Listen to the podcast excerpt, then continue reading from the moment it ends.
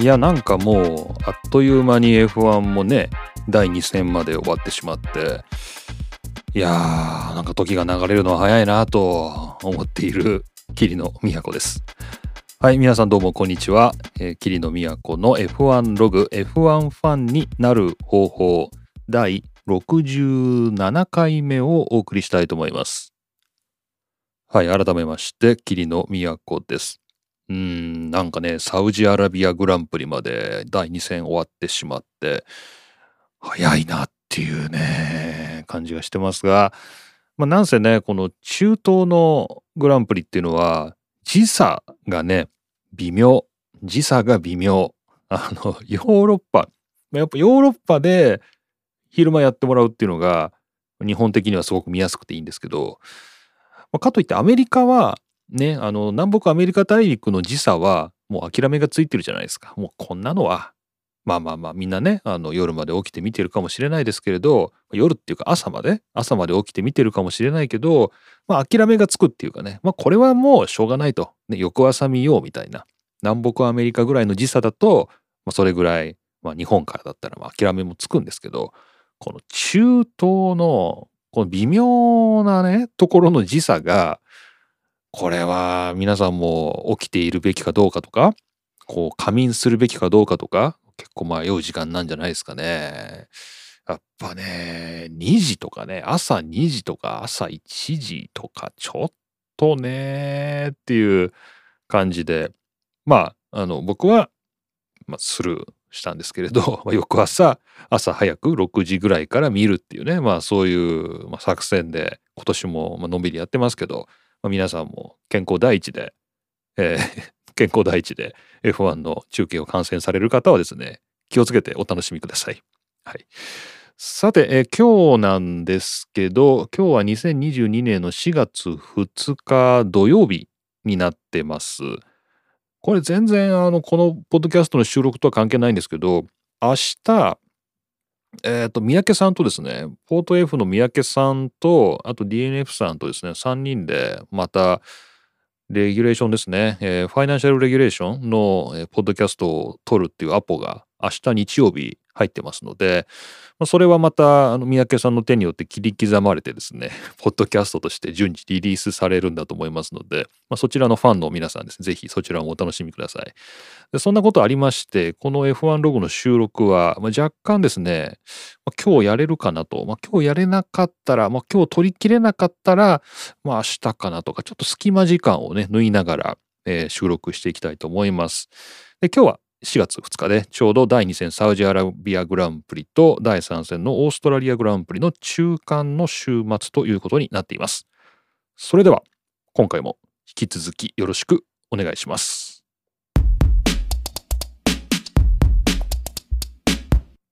さて、えー、最初のニュースなんですが、まあ、このサウジアラビアのね、えー、話で、これはあのなんすかねちょっと揉めてたっていうかまあ本当にレースをするべきかどうか揉めてたっていう話これをまあやはり記録としても取り上げておきたいと思います。えこちらモータースポーツ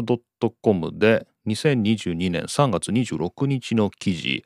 F1 tells drivers Saudi Grand Prix will go ahead despite nearby attack と、えーまあ、このサーキット、まあ、市街地ですね、サーキットのすごく近いところで、えーまあ、攻撃って要するにこう爆撃というか爆発、まあ、攻撃があったとサーキットの非常に近いところで。それで、えー、このサウジアラビアグランプリが安全に開催できるかどうかという懸念が生じました。ね、それで、えーまあ、チーム代表も、まあ、ドライバーたちも集まって、えー、果たしてレースをするべきかどうかというね相談を非常に長時間にわたって行っていたという、まあ、そういうニュースです。これはなんか僕はちょっとあの、急な話だなっていうふうに、まあ、思ったんですけどあの、中東の何て言うんですかあの情勢に詳しい方の、ま、コメントとか読んでますとまあ織り込み済みだよねみたいなね。まあこういうことも起きるよねみたいな。やっぱそういうやっぱ反応もあったんであまあそういうことなのかなというふうに思ったりしました。でこの事件というかまあこのテロですかね。まあこれに関してえー、っとちょっと詳しい情報がですねオートスポーツのこの記事にはあんまり載ってなくてどう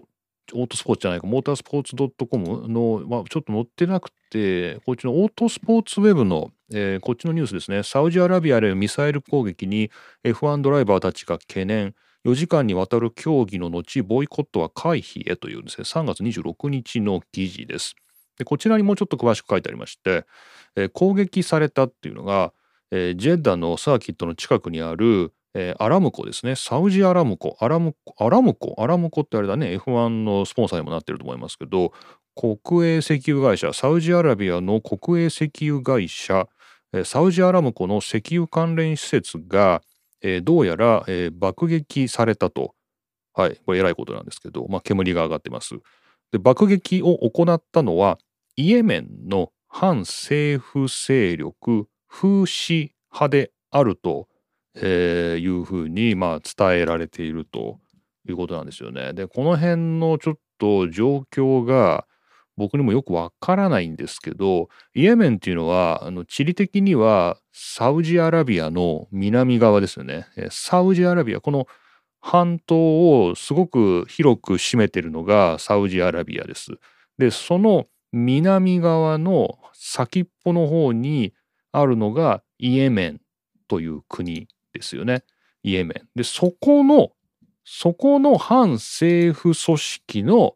えー、カフシ派っていうのが、この、えー、サウジの国有の石油会社の基地を攻撃したと言われているということなんですよね。で、なぜ、なぜですね、この、えー、イエメンの反政府組織、イエメンの政府に対してあの、反抗している組織が、なんで隣の国のサウジアラビアの政府が持ってる国営石油会社のアラムコの基地を攻撃したんだろうっていうのが、僕はさっぱりわからなかったんですよね。まあ、皆さんもわかるかどうかちょっと、うん、なんか結構疑問だという人が多いんじゃないかなと思うんだけど、で、これはあの他のニュース記事をいろいろ見てますと、こうサウジね、サウジアラビアは、えー、隣のね、あの南隣のイエメンの中で、まあ、内戦状態が続いてると。イエメンでね、内戦状態が続いてる。7年以上、ずっと内戦が続いてると。で、そのイエメンの内戦状態にある中で、サウジアラビアは、イエメン政府側を支援している。ね。えー、で、えー、サウジアラビアは、あの、ただ支援すると言っても、軍事介入をしてて、えー、軍隊を送って、えー、政府をねイエメン政府を支持していると、まあ、そういう状況がずっと中東では続いていたと。いうことですね。このアラビア半島ではね。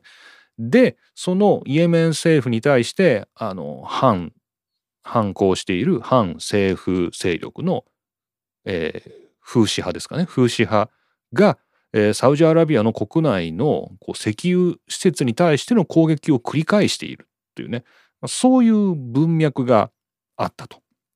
ね、そういう文脈があったと。だから、あの、この7年続くイエメンの内戦っていうのと、このイエメンの反政府勢力がサウジアラビアの石油基地をこう継続して攻撃しているという、まあ、そういう文脈を知っていた方は、あの、まあ、ジェッダーの近くの、まあ、基地が攻撃された、石油基地が攻撃されたって言っても、あまあ、それは内戦状態にあるね、隣の国に対してサウジアラビア軍事介入してるわけだから、まあ、当然こういうことはあり得るよねっていう多分ね、そういう反応だったんでしょうね。そういう反応。ただまあ僕はちょっと恥ずかしいことなんですけど、これ全然知らなかったんですよね。隣のイエメンで、えー、そういう状況があってっていう。で、これが石油の原油価格にもこう反映されてるんじゃないかみたいな、まあ、上がってますからね、石油の価格ね。えー、まあそういうまあ報道なんかも調べていくとあったりしまして、まあ、全然これはね、こう車文化というかね、こうモータースポーツとも全然こう関わりのない話じゃないってね、関わる話だなっていうふうにまあ思いました。ということでですねまあ世界は紛争だらけですね。まあこのウクライナ、ロシアっていうのも、まあこれも、まあ調べれば調べるほどっていうかね、うん、なんか、やっぱこうニュース報道っていうのはいろいろな立場性とか、あの、その時の情勢によって結構揺れるんで、結構慎重に読まなきゃいけないなとは思ってるんですけど、まあ、こう、なんかね、歴史とかね、論文とかね、まあ、ちょっとそういうの読んでると、いや、複雑なんだよねっていうね、まあ本当に、だから紛争になるんだろうけど、まあ、それは戦争になるんだろうなっていう感じはありますけどね。まあそういう、ウクライナもそうですけど、このサウジアラビアも、うん、まあイエメンとちょっと、えー、問題になっているということで、まあ、うん、世界は 本当に、えー、戦争の火種だらけというか、もう紛争だらけという、まあそういうところで、まあ、F1 のレースを、まあ、点々とやっていかなきゃいけないっていうのが、まあこの世界選手権ですからね。うん。まあどうなんだろう、これしかし。うん。だからこういう状況を踏まえて、サウジアラビアではそもそもレースをするべきではないみたいな。これはフェッテルが言ってたのかな。もうそもそもね、サウジアラビアでは、あの、サウジアラビアでレースをやるってことが決まった時に、あの反対するドライバーがいたっていうのも、あそういうことかと。ね、あの、ちょっと周回遅れではありますけど、まあ、今更、まあ、理解したという、まあ、キリノの、まあ、ちょっと恥ずかしい話ですけれども、えー、お話を披露しました。はい。というわけで、サウジアラビアの、えー、事件ですね、に関して、まあ、F1 は結結果としてレースをやったんですけれども、そもそもサウジアラビアでレースをするべきじゃないという話も当然あったということはこれで理解できるし、えー、サウジの、えー、石油施設が攻撃されたと言っても、まあそれはそういうことは起こりうるよねということが、まあ、もしかしたら、まあ、織り込み済みだったのかもしれないっていうね、まあ、そういうニュースでした。はい。というわけで、えー、最初のニュースは、えー、サウジアラビアグランプリが果たして、えー、行われるべきかどうかという議論が、えー、石油基地の攻撃によって生じていたというお話でした。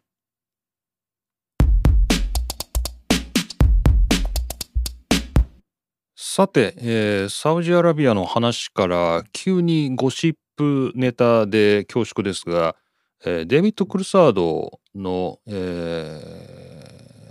ガールフレンドの報道がありますね。どういう、どういうあれやと思いますけど、まあなんとなく取り上げてしまいました。で、こちら F1 通信さんがですね、まあ写真付きで丁寧にいつもまとめてくれるんですけど、ゴシップネタね、特にね。えー、こちら、えー、2022年3月30日、クルサード美人妻から若い彼女へ F1 のプレイボーイ復活っていうですね、問題含みの、ヘッドラインですね。美人妻とかですね、若い彼女とかですね、こう、えーまあ、いかがなものかというような単語が並んでますが、えこの、まあ、僕がですね、この記事面白いなと思ったのが、えー、っと、まあ、この記事の、まあ、まずまずそもそもね、この記事としては、デビッド・クルサードっていうのはもともと F1 ドライバーですけど、今はスカイスポーツかな？で、まあ、コメンテーターやってたり、F1 の公式の予選後のインタビューとか決勝後のインタビューでもまあ結構チラチラ出てくるんでまあ皆さんもねあんまりデイビッド・クルサードって人知らないなっていう人も、まあ、テレビでね出てくるあの人ですよって写真見たら、まあ、もしかしたらわかるかもしれません。まあ、そんなまあデイビッド・クルサードなんですが、まあ、イギリス人スコットランド人ですね。で彼はそもそも、えーと、ベルギー人の、えー、なんか芸能人みたいなね、えー、ベルギーの、まあ、芸能人みたいなカレンさんですね。カレン・ミニエという人と結婚してて、まあ、多分2人の馴れ初めはちょっとうろ覚えですけど、まあ、F1 のパドックだったんじゃないかなと、まあ、F1 絡みじゃないのかなと、えー、思います。仕事でね来たカレンさんと、まあ、付き合い始めたみたいなねそんな感じだと思います。で2人はもうとっくに結婚してまして、えー、息子さんもいますよね、えー、デイトンデイトン・クルサードという息子さんがいます。えー、このデイトン君は、えー、もう今いくつなんですかね、えーまあ、15歳ぐらいなんですかね、まあ、それぐらいなのかなっていう、まあ、少年です。ね、顔はね奥さんにそっくりですね、えー、カレンさんにそっくりな、えー、デイトン君ですね。で、まあ、このデイトン君は今、えーと、多分カートに乗っていると思いますね。だから、まあ、レーシングドライバー、まあ、その後レーシングドライバーになるかどうかっていうのはまだちょっとわからないんですけど、えーまあ、一応レースドライバーの息子ということで、まあ、2世ってことになるのかな？ドライバーを目指していると。でまあそういう、まあ、未来ありそうな若者がいる中で、まあ、このお父さんの方ですねデイビッド・クルサードは、えー、今度はスウェーデン人の、えー、女性とですね今は、えー、なんだか付き合っているらしいと。まあそんだけの話なんですけどね。そんだけの話なんですけど、えー、デイビッド・クルサード51歳でこの、えー、新しい彼女と目される人は、えー、シグリッドさんですね。27歳っていうね。2人はまあ堂々と手をつないでロンドンを歩いてますので、まあ、まあまあまあまあ身内の中では公の中なのかなという感じですが、まあ、やっぱ僕がこの記事で面白いなと思ったのがあのー、まあ、デイトン君ですよね。こうデイトン・クルサードていうね、まあ、この思春期の息子さんがいるっていう中でねもう彼がまあ今後レーシングドライバーにまあ育っていくっていうところで、えー、まあ、まっすぐ育ってほしいっていうですね、まあ そういう気持ちと、あとは、この相変わらずの、なんていうんですかね、この、まあ、さっき僕が美人妻とかですね、若い彼女とか、えー、プレイボーイとか、まあそういうあの表現を使いましたけど、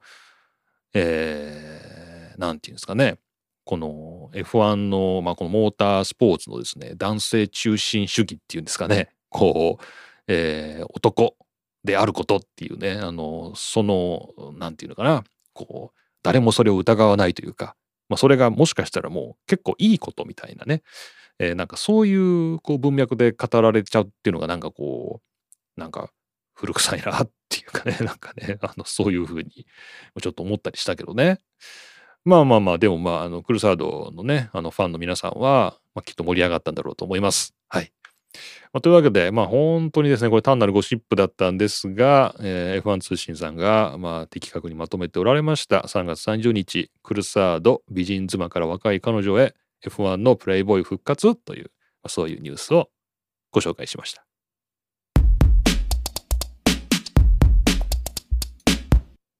はい、こちらモータースポーツ .com で3月30日の記事です。自民党モータースポーツ議連行動レース法案を今国会に提出することを目指すと明かすというですねそういうニュースが出てました、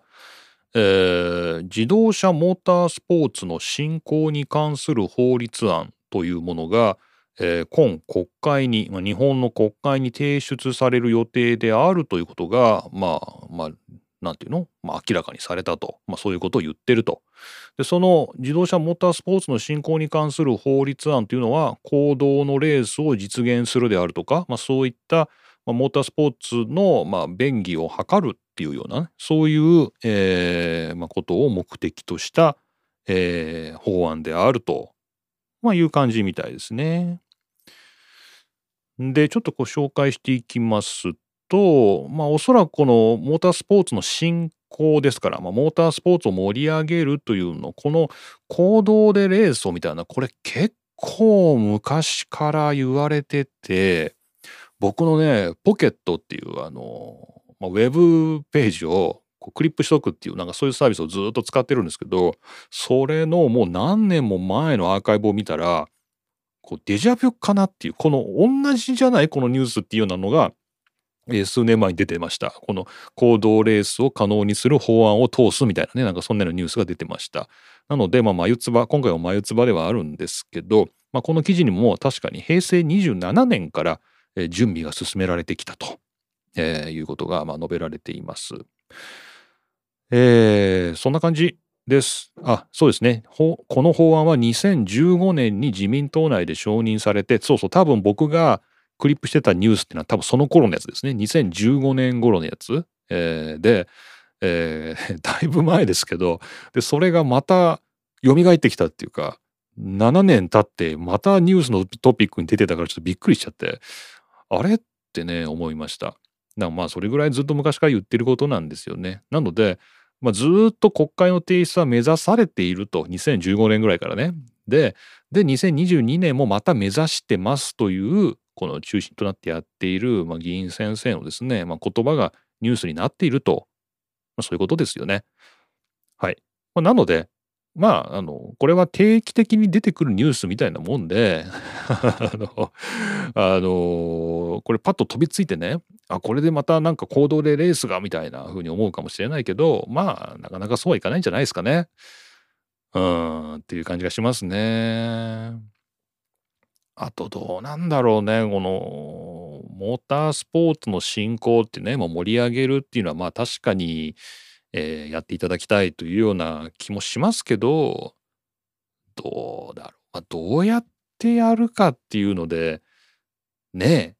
これは難しいし、こう、まあ、僕ちょっとこの議員の連盟のね、人たちに一体どういう人たちがいて、まあ、どういう政策を普段支持してて、まあ、どういうね、地盤から出ててみたいな、そういうこと全然わからないんで、ちょっとこここではコメント差し控えますけど、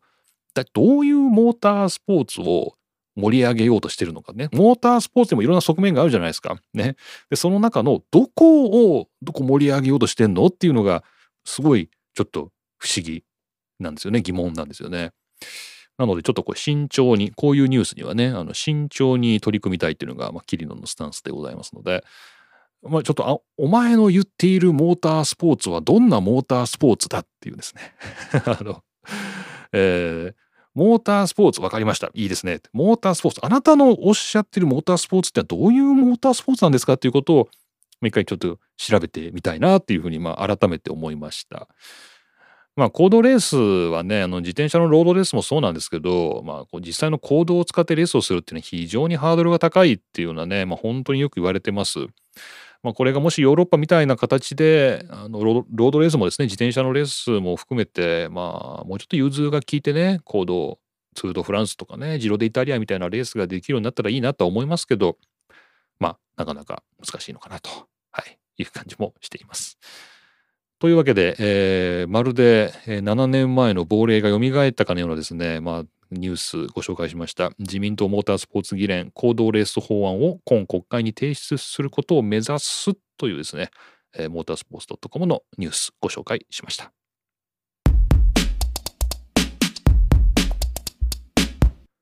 さて、えー、今日のニュース最後ですけど、これは、まあ、明日、三宅さんたちと収録する、えー、ファイナンシャルレギュレーションですね。DNF さんがすごい気合を入れて日本語に翻訳してくれているですね、えー、予算制限のルールですね。まあ、それに関わるニュースが出てたので、ちょっと取り上げようかなと思います。こちらもモータースポーツ .com で3月30日、ジョナサン・ノーブルの記事です。ランク首位フェラーリ予算制限額の監視厳格化を求める開発競争において決定的要素になりうるからということで今あ僕気がつかなかったですけど今フェラーリがランキングトップなんですね。コンストラクターズランキングのことなのかな？トップなんですね今ねフェラーリが。で、えーまあ、今後開発競争が激化していくということを見据えて予算制限額を厳格にちゃんと取り締まるようにっていうことをフェラーリが言ってると。ほうほうほうで、えー、もう今年昨年からか昨年からチームの年間予算額っていうのは1億4,000万ドル約170億円ですね170億円っていうふうに決まってます。でこれはえー、っと、まあ、その三宅さんのね、ポート F の方のポッドキャストでももうリリースされてたかもしれないですけど、まあ、ほとんどのチームはこの上限に達してないんですよね。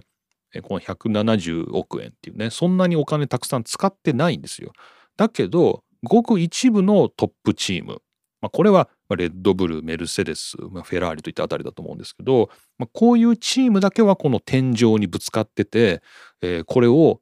いかに超えないか。で、まあ、逆に言ったらこれを超えないようにこう抜け道というかねあの、インチキですね。平たく言うと、まあ、そういうことができなくもない。確かにねファイナンシャルレギュレーション読んでると、まあ、ここまでは入れるけどここまでは入れないよとかね。この品目は入れるけどこれは入れないよとか、まあ、結構いろいろ書いてある。もちろん抜け道を塞ぐルールも細かく書いてあるんですけど、まあ、抜け道がないとは言えない。まあ、当然抜け道を見つけてくるだろうと、まあ、そういうことでフェラーリの、え、ビノットですね。代表のビノットマッティア・ビノットがしっかり監視しろと、いうことを言っているという。これ不思議なニュースですけどね。あの、みんな抜け穴探してやってるんだったら当然フェラーリも探してやってくるんだろうと思うんですけどまあでもそれよりもですねそうやってまああの抜け穴を見つけて無制限にお金を使う競争っていうものをフェラーリもやろうと思えばできるけどそれは求めてないよっていうメッセージなんだねこれねつまりそういうことかそういうことなんだね。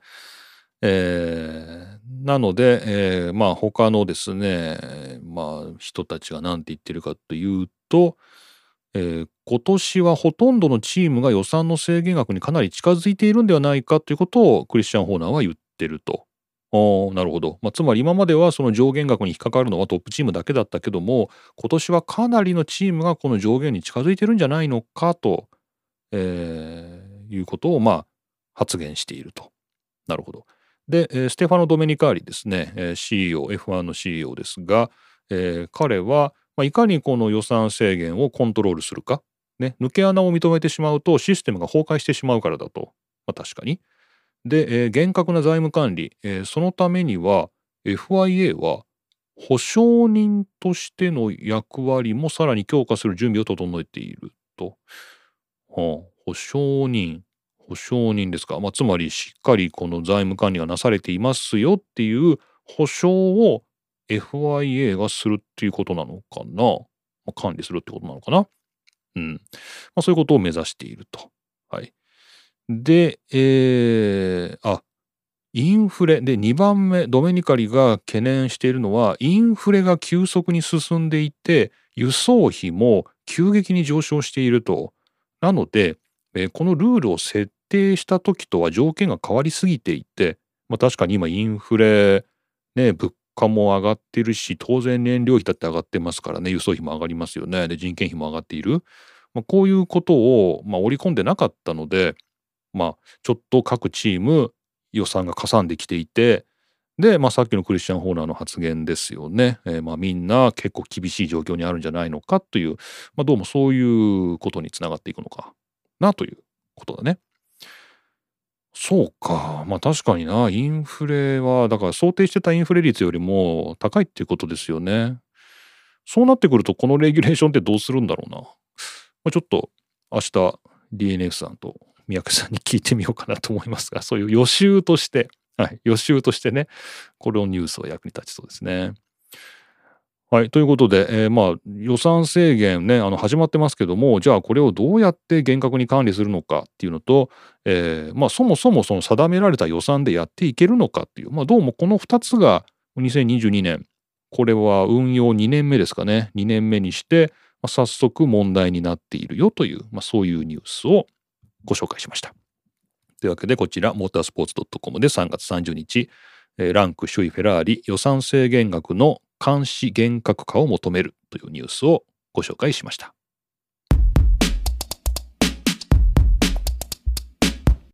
はい、ここでお便りをいくつか紹介してみたいと思います。この番組宛てのメッセージは、えー、ツイッターで、えー、シャープ F1 ログというハッシュタグをつけていただいたり、マシュマロという匿名でメッセージを送ることができるサービス、まあ、あるいは、えー、キリノのメールアドレスがあって、まあ、いろんな形で皆さんからのメッセージ、えー、受け付けております。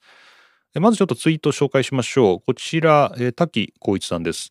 サウジ、結局 YouTube で見てしまった。うん。なんだかんだありながら、しっかりポイントを取るルイスってばーっていうですね、えー、つぶやきいただきました。ありがとうございます。いやー、ルイスいい仕事してますよね。ねえ。えー、そして、えー、こちら、えー、グランプリ名古屋栄店さん、店長さんありがとうございます。F1 中継もラジオ放送してほしいですね。すごく賛同します。映像がない分、若い世代の方で有料課金して検討している方に、まあ、ラジオもいいんじゃないのかと。で、ポッドキャスト等で公式さんが、ぜひレースもね、配信してほしいです。無料で。英語の勉強にもなるし、えー、それを桐野さんが日本語訳でというですね、グランプリ名古屋栄店店長さんどうもありがとうございました。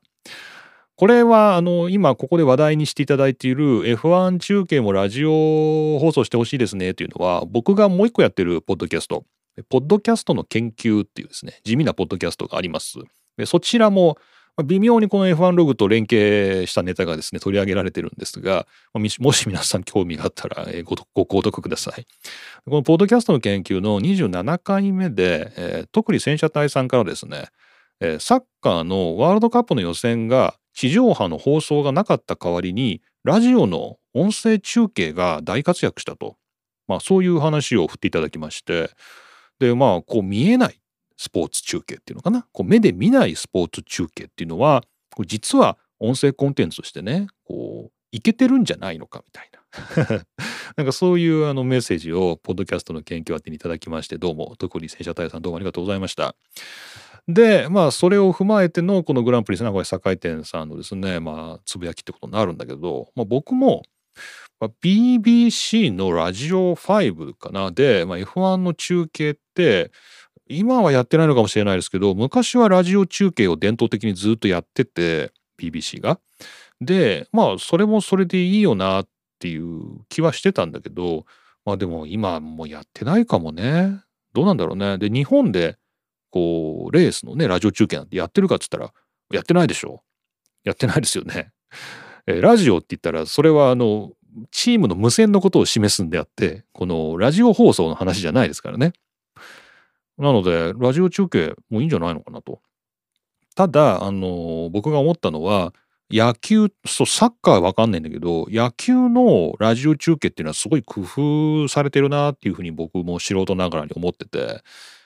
こうラジオをたまにねドライブする時に聞いてる時にあの僕は普通のなんか日常のバラエティ番組が聞きたいんだけどなんか野球の中継になっちゃうことってよくあるじゃないですか。夕方とか昼間とかね日曜日の昼間とか、まあ、野球の中継になっちゃってでそれをなんかしょうがないからっつって、まあ、切り替えるのも面倒だしって聞いてる時にやっぱこう目で見えないスポーツっていうのをどういうふうに言葉で伝えるのかっていう技術がもうなんだもうプロ野球の中継なんてもう何十年もやってるわけでしょ？もう培われてる。ねもうその技があるなっていう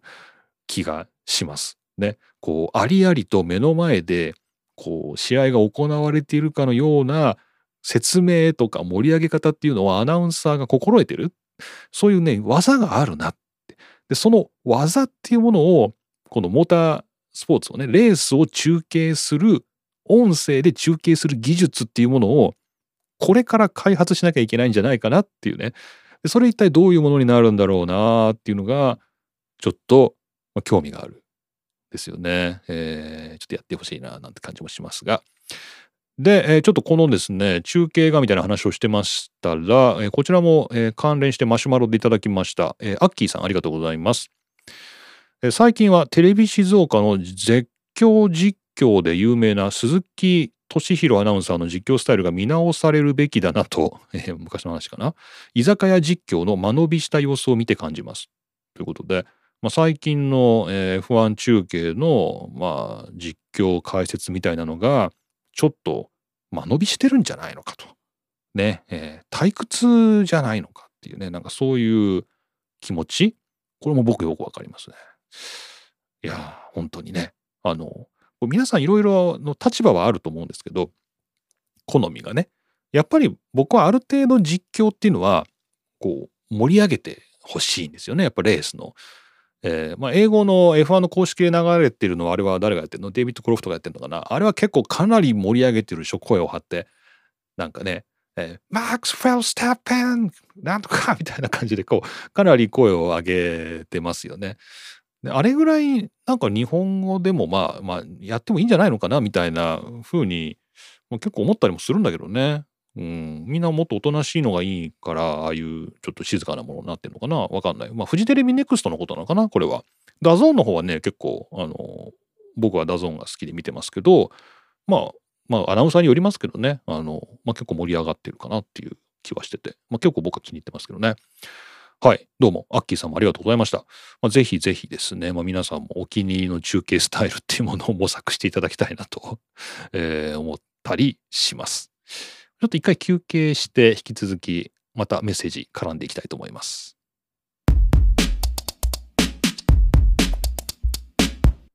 さて、えー、またマシュマロいただいてますのでご紹介しましょう。こちら再びアッキーさんありがとうございます。勢力図変わるるままに身を任せ F1 予選をひたすら見守る。はい、勢力図変わるるままに身を任せ F1 予選をひたすら見守る。F1 のパラパワーバランスが変わる機会に遭遇するのは数年に一度の楽しみとなりました。そういうワクワクドキドキした感じを歌いました。ということでありがとうございます。予選面白いですね。予選が今面白い。ねもう本当にちょっと先が読めないっていう感じで、今どれ見てて一番面白いかって予選ですね。F1 の予選が一番面白いですね。はい、えー、僕も共感します。アッキーさんどうもありがとうございます。えちなみにアッキーさんこんなこと書いてまして、えー、メッセージをマシュマロで送る際に匿名となっておりますが、ちゃんと届いているか若干心配になりますということで、はい、あのー、届いてます。届いてます。で、ちょっとあの、僕がツイートで届きましたっていうことを返事できるってことが、あのー、たまに僕忘れちゃうんですけど、あの、そういう感じでちょっとあの、またあの、ツイートでも拾っていきたいと思いますので、引き続きマシュマロで皆さん送ってみてください。えー、そしてこちらマシュマロでいただきました滝さんありがとうございます。フェラーリ勝っちゃいましたね。はい。謝らねばと思い投稿させていただいておりますっていうですね。えー、まあ、なんで謝るかって言いますとですね、えー、っと、前回ですかね、えー、滝さんマシュマロで、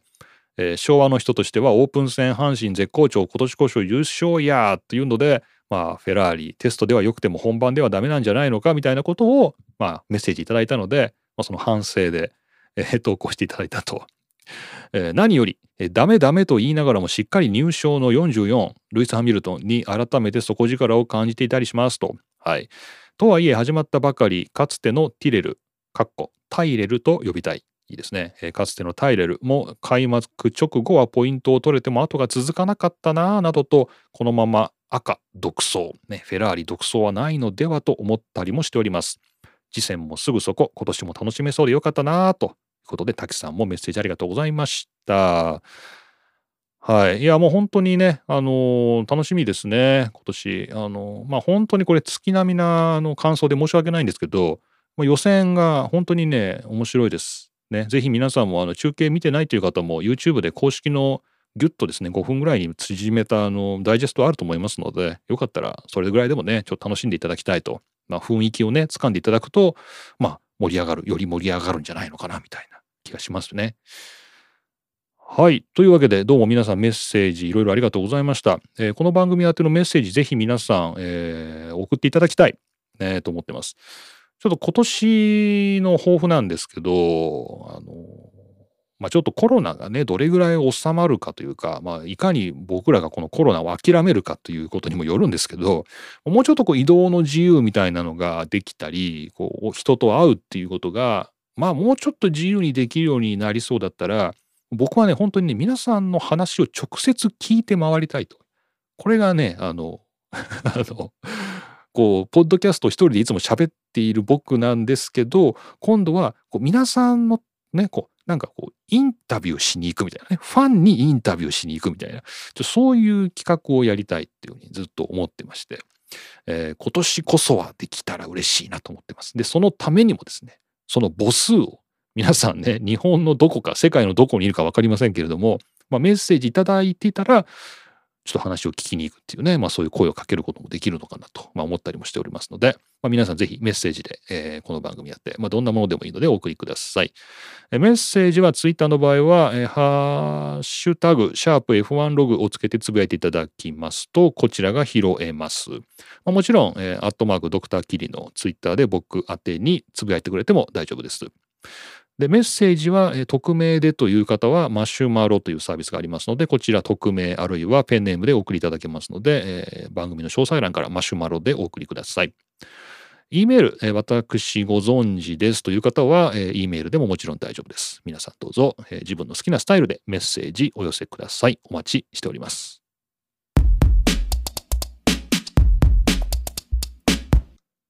はい。というわけで、今回も何一つ盛り上がることなくチェッカーを迎えました、桐野都の F1 ログ、F1 ファンになる方法でした。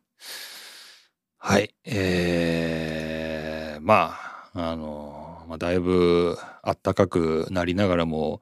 今日なんかすごい寒くて足元ヒーター、あの、パナソニックのですね、えー、足元ヒーターがまた活躍してます。無音で暖かいですね。してますけど、まあちょっと皆さん体調にはね、ぜひ気をつけてお過ごしください。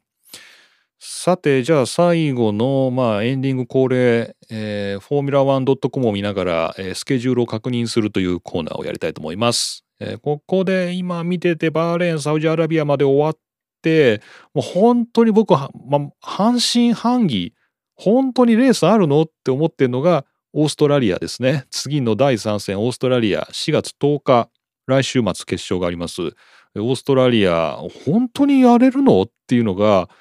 ちょっと疑問。ぜひやってほしいと思ってます。僕はね、やっぱオーストラリア、うん、やってほしいと思ってますけど、本当にやれるの？っていうね、ちょっと気にしてますが、はい、えー4月10日オーストラリア。で、その後はヨーロッパですよね。えー4月24日イタリア、5月8日、あ、アメリカ、アメリカ、アメリカやんの？あれ、アメリカどこでやんの？えーっと、アメリカこれどこでやんの？サーキット情報みたいな。これちょっと、なんか、えー、どこ見たらいいの？これ。え、どこでやんの？これ。ん？マイアミか。マイアミでやんのか。なんか見たことない形だなと思ったら、マイアミでやるんだ。あでもこの前なんかラスベガスで新しくやるって言ってたよね？2023年だっけ？ラスベガえ、マイアミ、ラスベガス、で、さらに何？あの、どこだっけ？アリゾナだっけ？どこだっけ？あの、あそこでもやんの？サキット・オブ・ジ・アメリカズでもやんの？そんなにやんの ?3 つも。まあいいけど。はい。マイアミグランプリがあるのね。えーこれが5月の8日、ゴールデンウィーク。で、その後スペイン、モナコ、アゼルバイジャンというふうにまあ続いていくという、まあ、ヨーロッパラウンドですね。はい。というわけで、まあ、次はオーストラリアということで、まあ、やれるんでしょうけど、何のアナウンスもないので、まあ、ぜひやってほしいなと、まあ、これ日本グランプリも含めてですけどね、今後の、まあ、世界選手権っていうので、まあ、どの国で入入国できてレースができるかっていうのは、ちょっと注目ですね。はい。というわけで、えー今回も桐野都がお送りしました。えー、桐野都の F1 ログ、F1 ファンになる方法、また次回お会いしましょう。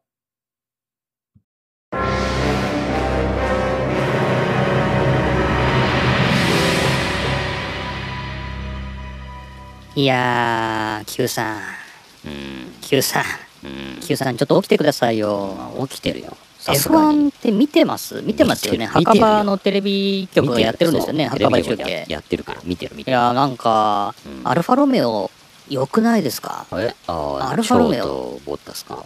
そう。まあ話題になってるよね。いやー、それでね、この前、ちょっとツイッター見てたら、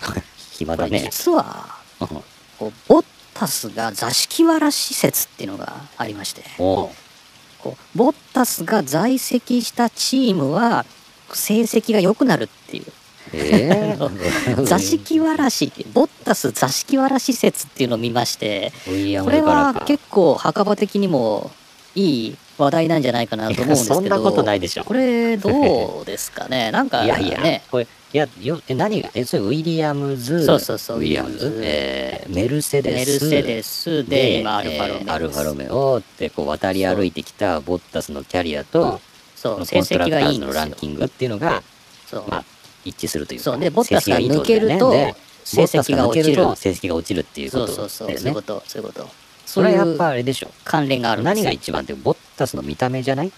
見た見見た目じゃないでしょ。見た目が座敷わらしっていうことでしょこれつまり。見た目が座敷わらしってどういう見た目なんですか？でしょ見た目でしょ。いやいや、まあちょっと可愛らしい感じはありますけど、まあ見た目大事ですよね。ボッタスを見たらこれから座敷わらしって思うようにしようかな。いやー古舘一郎がニックネームでつけそうですよね。F1 座敷わらし